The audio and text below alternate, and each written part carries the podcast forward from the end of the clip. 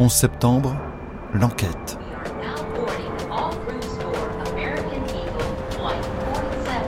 Un podcast original de France Inter. Mark, this is your mom. I love you, sweetie. Bye. Today we've had a national tragedy. Justice will be done. Tuesday, 9, 9h47. Salut chérie. Chérie, tu dois m'écouter attentivement. Je suis dans un avion qui a été détourné. Je suis dans l'avion. J'appelle de l'avion. Je veux te dire que je t'aime. S'il te plaît, dis à mes enfants que je les aime énormément. Il y a trois gars, ils ont détourné l'avion. J'essaye de rester calme. Nous avons fait demi-tour. J'ai entendu qu'il y a des avions qui ont été envoyés sur le World Trade Center. J'espère pouvoir revoir ton visage à nouveau, chérie. Je t'aime. Au revoir.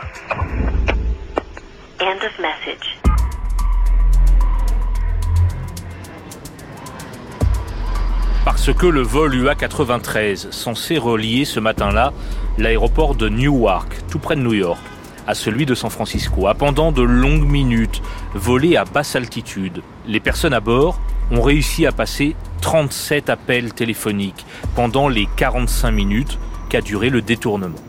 Dans les premiers épisodes de ce podcast, nous avons déjà évoqué longuement les deux premiers avions et l'effondrement des tours jumelles à New York, puis le crash d'un troisième appareil sur le Pentagone. Mais les terroristes avaient une quatrième cible, la capitale fédérale, Washington. Leur arme, ce Boeing 757 de la compagnie United Airlines. Mais les membres d'équipage et les passagers vont faire échouer ce projet en se rebellant. Épisode 4 les héros du vol UA-93. We are now boarding all groups for American Eagle Flight 4755 with Ce 11 septembre au matin, il y a un peu d'embouteillage sur le tarmac de l'aéroport de Newark, New Jersey, et le vol 93 de la compagnie United, qui devait décoller à 8 heures pour San Francisco, est affiché en retard. Le Boeing 757 est loin d'être plein, environ un cinquième de sa capacité. Quand le commandant de bord, Jason Dahl, décolle à 8h42, il ignore qu'un premier avion vient d'être détourné, en l'occurrence celui qui, quatre minutes plus tard, ira s'écraser sur la tour nord du World Trade Center. Personne ne devine non plus à ce moment-là que l'Amérique fait face à plusieurs détournements d'avions. Stephen Clark est le patron du mémorial du vol UA-93. Quand les terroristes à bord du vol United Airlines 93, qui tous étaient en première classe, ont voulu prendre les commandes à exactement 9h28 ce matin-là, on pense qu'ils ont tué les passagers de première classe afin de pouvoir s'introduire dans le cockpit. Ils ont ensuite tué le pilote et le copilote, ont sorti leur corps et les ont allongés sur le ventre en première classe. Puis ils ont pris le contrôle de l'avion. À bord de l'avion dans lequel les quatre pirates de l'air ont réussi à embarquer, sans difficulté, munis de couteaux, il y a sept membres d'équipage et 33 passagers, parmi lesquels Edward Felt. C'est un ingénieur qui se rend en Californie et qui s'est inscrit sur ce vol à la toute dernière minute. Son frère Gordon ne sait alors pas que Ed se trouve à bord de l'appareil détourné. Le premier indice qui m'a dit que Ed était peut-être concerné ce jour-là, c'est quand j'ai eu un appel de sa femme, ma belle-sœur, Sandy. Elle me disait que Ed voyageait dans un avion United Airlines qu'elle n'avait pas de nouvelles de lui. C'était au moment où on voyait les tours jumelles tomber à New York et on commençait à voir ce qu'il se passait à Washington. Et elle était inquiète car elle n'avait pas de nouvelles de Ed. À 9h35 minutes, l'appareil dévie de sa route et part vers l'est. Deux minutes plus tard, assis rangé 25, un autre passager, Mark Bingham, un rugbyman amateur, et cela aura son importance, vous le verrez, téléphone à sa mère. Répondeur. Il lui laisse un message pour la prévenir que son avion a été détourné et que sans doute, du moins le croit-il à ce moment-là, les terroristes disposent d'une bombe à bord. Mark Bingham partage alors sa vie avec Paul Holm. Paul vient d'apprendre que l'appareil aux mains des pirates est celui dans lequel se trouve son compagnon, Puis ce sont des enquêteurs du FBI qui l'appellent, car ils cherchent à identifier les passagers, et évidemment aussi les pirates de l'air. Très rapidement, le FBI, la sécurité nationale, je pense, une des agences de renseignement du gouvernement m'appelle pour m'interroger au téléphone. J'ai eu l'impression que ça durait au moins une heure. Ils cherchaient à vérifier si Mark était un terroriste. Je sais que j'ai répondu à deux longs interrogatoires au moment même où l'avion s'écrasait. Nous ne savions même pas ce qu'il se passait. Quand j'ai compris, ce n'était pas encore annoncé par les médias. Les télés disaient qu'il y avait des rumeurs autour de deux autres avions, mais moi je savais qu'au moins l'un d'eux s'était écrasé au sol et que Mark était dedans. Alors tout mon monde a été bouleversé et le monde a changé. Gordon Felt, c'est lui que son frère est assis à l'avant de l'appareil et que, sans doute, il a vu les terroristes passer à l'action. Uh, il était assis, je crois, au deuxième rang, en première classe. Uh, Et ce que l'on a compris, c'est que les premiers actes de violence des terroristes, ça a été d'égorger un passager. Il devait se trouver derrière Ed, uh, de l'autre côté de l'allée. Ils ont déplacé tous les passagers de première classe à l'arrière de l'avion.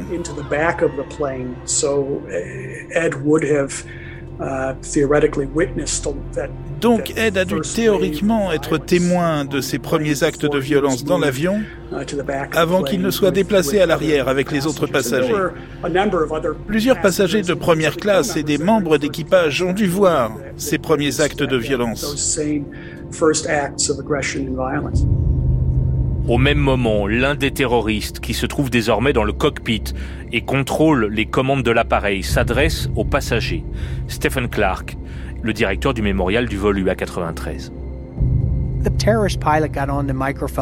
Le terroriste qui était aux commandes a pris le micro et a dit Allez à l'arrière de l'avion. Ils ont cédé à nos revendications et nous retournons à l'aéroport. Alors c'est ce qu'ont fait les passagers. Ils sont allés à l'arrière de l'avion. Et là, ils ont senti qu'ils étaient en quelque sorte en sécurité, puisqu'ils ne savaient pas encore ce qu'il se passait. Ils ne savaient pas ce qu'il se passait à New York. Mais quand ils sont arrivés à l'arrière de l'avion, il y avait des gens qui parlaient entre eux et qui avaient commencé à passer des appels. Au total, 13 personnes ont passé 37 appels à l'arrière de l'avion. Et quand ils ont pu vérifier en temps réel ce qu'il s'était passé à New York, et que précisément à 9h37, le vol American Airlines 77 a frappé le Pentagone, ils l'ont su. C'est ce qui a galvanisé ce groupe de 40 personnes et les a poussés ensemble à faire quelque chose.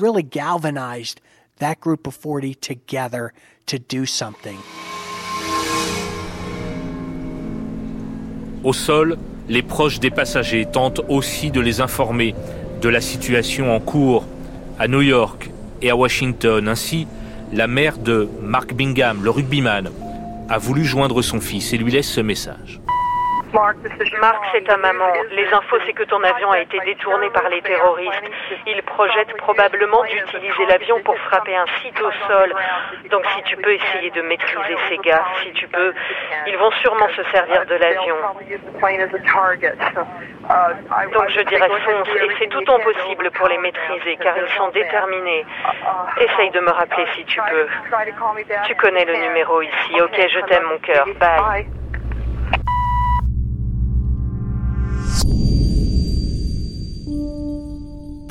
Ils parlaient à leurs proches, ils parlaient aux opérateurs des numéros d'urgence.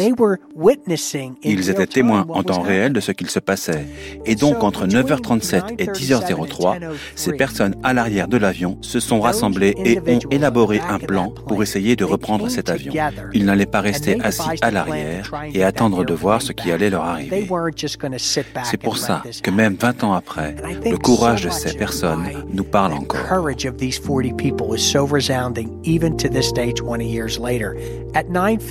9h57, Todd Beamer parle à Lisa Jefferson, superviseur d'une compagnie de téléphone satellite à Chicago. Um, Et Todd dit, Lisa, priez le Seigneur avec moi. Dites à ma femme que je l'aime. Et il a ensuite dit, je dois y aller. Et elle a dit, ne raccrochez pas à Todd. Et il a dit, je ne le ferai pas. Il a posé le téléphone et elle a entendu dire à tous les autres réunis, on y va.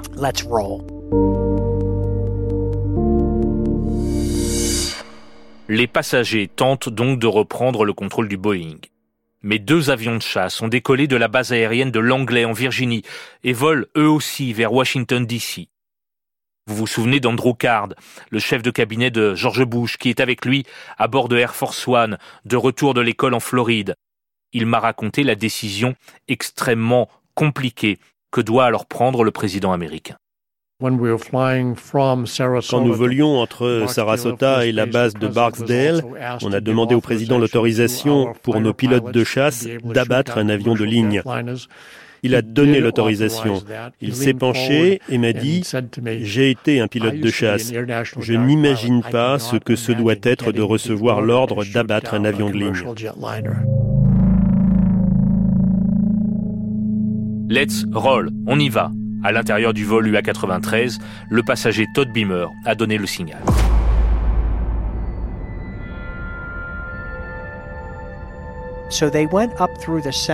Donc, ils ont pris l'allée centrale et ont croisé les deux terroristes. On pense qu'ils sont parvenus à les maîtriser au point que les passagers qui se trouvaient à l'arrière ont pu rejoindre la porte du cockpit. Les terroristes, dans la cabine de pilotage, les ont entendus arriver et ont commencé à faire vaciller l'avion pour tenter de les déséquilibrer. Ils ont effectué plusieurs manœuvres pour tenter de mettre en difficulté le groupe qui arrivait. Parce qu'encore une fois, leur objectif était d'atteindre Washington DC à 18 minutes de vol et avec un chariot qui en temps normal permet aux hôtesses et stewards de distribuer des rafraîchissements, les passagers défoncent la porte du cockpit. Entre 10h01 et 10h02, le pilote a tourné l'avion à droite. Et c'est là en quelque sorte qu'il a perdu son équilibre, qu'il a décroché. Et à 1000 km heure et avec un angle de 40 degrés, l'avion a frappé le sol.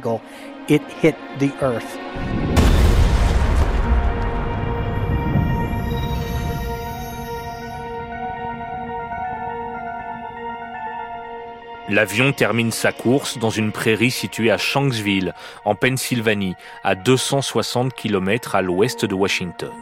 Si l'attaque du World Trade Center ce jour-là peut être considérée comme une réussite pour les terroristes, là, leur projet d'atteindre la capitale et tout ce qu'elle symbolise a été déjoué.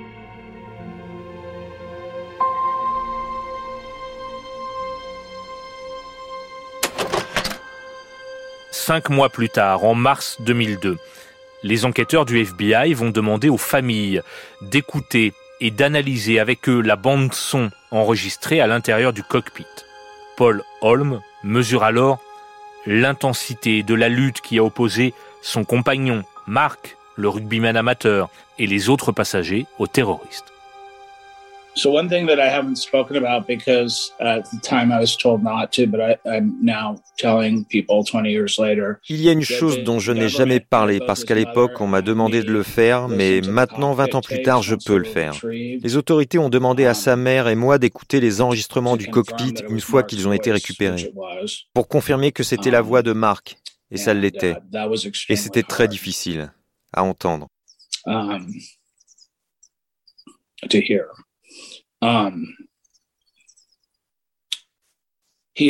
C'était lui et les passagers, ça n'était pas seulement Mark.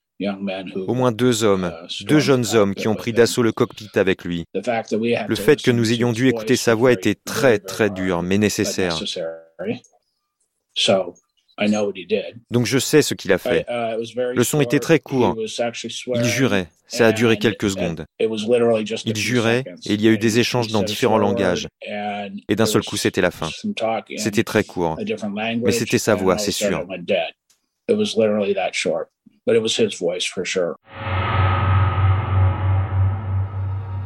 à 18 minutes près, sans que les avions de chasse lancés à sa poursuite n'aient le temps de le rattraper. Le vol 93 aurait pu s'abattre sur la capitale fédérale, Washington.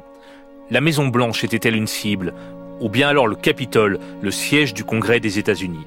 Paul a eu la confirmation, via le sénateur républicain John McCain, disparu depuis, que c'est bien le Capitole qui était visé. The other thing is John McCain, you know, who ran for president. I was acquainted with him and I, he came and gave the eulogy. Il y a autre chose. C'est John McCain. Vous savez, il a été candidat à la présidentielle. Je le connaissais, il est venu présenter ses condoléances aux obsèques de Mark à Berkeley. À l'époque, je crois qu'il dirigeait la commission sur le renseignement du Sénat. Il savait ce qui s'était passé. Et lui pensait que Mark avait sauvé des vies. Parce qu'il a été prouvé que l'avion se dirigeait vers le Capitole.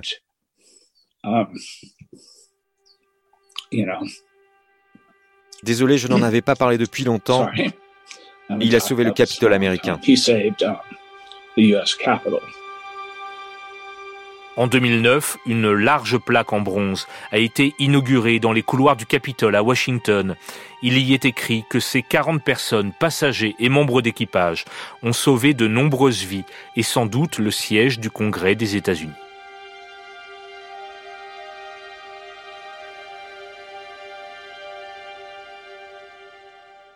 11 septembre, l'enquête, un podcast original de France Inter.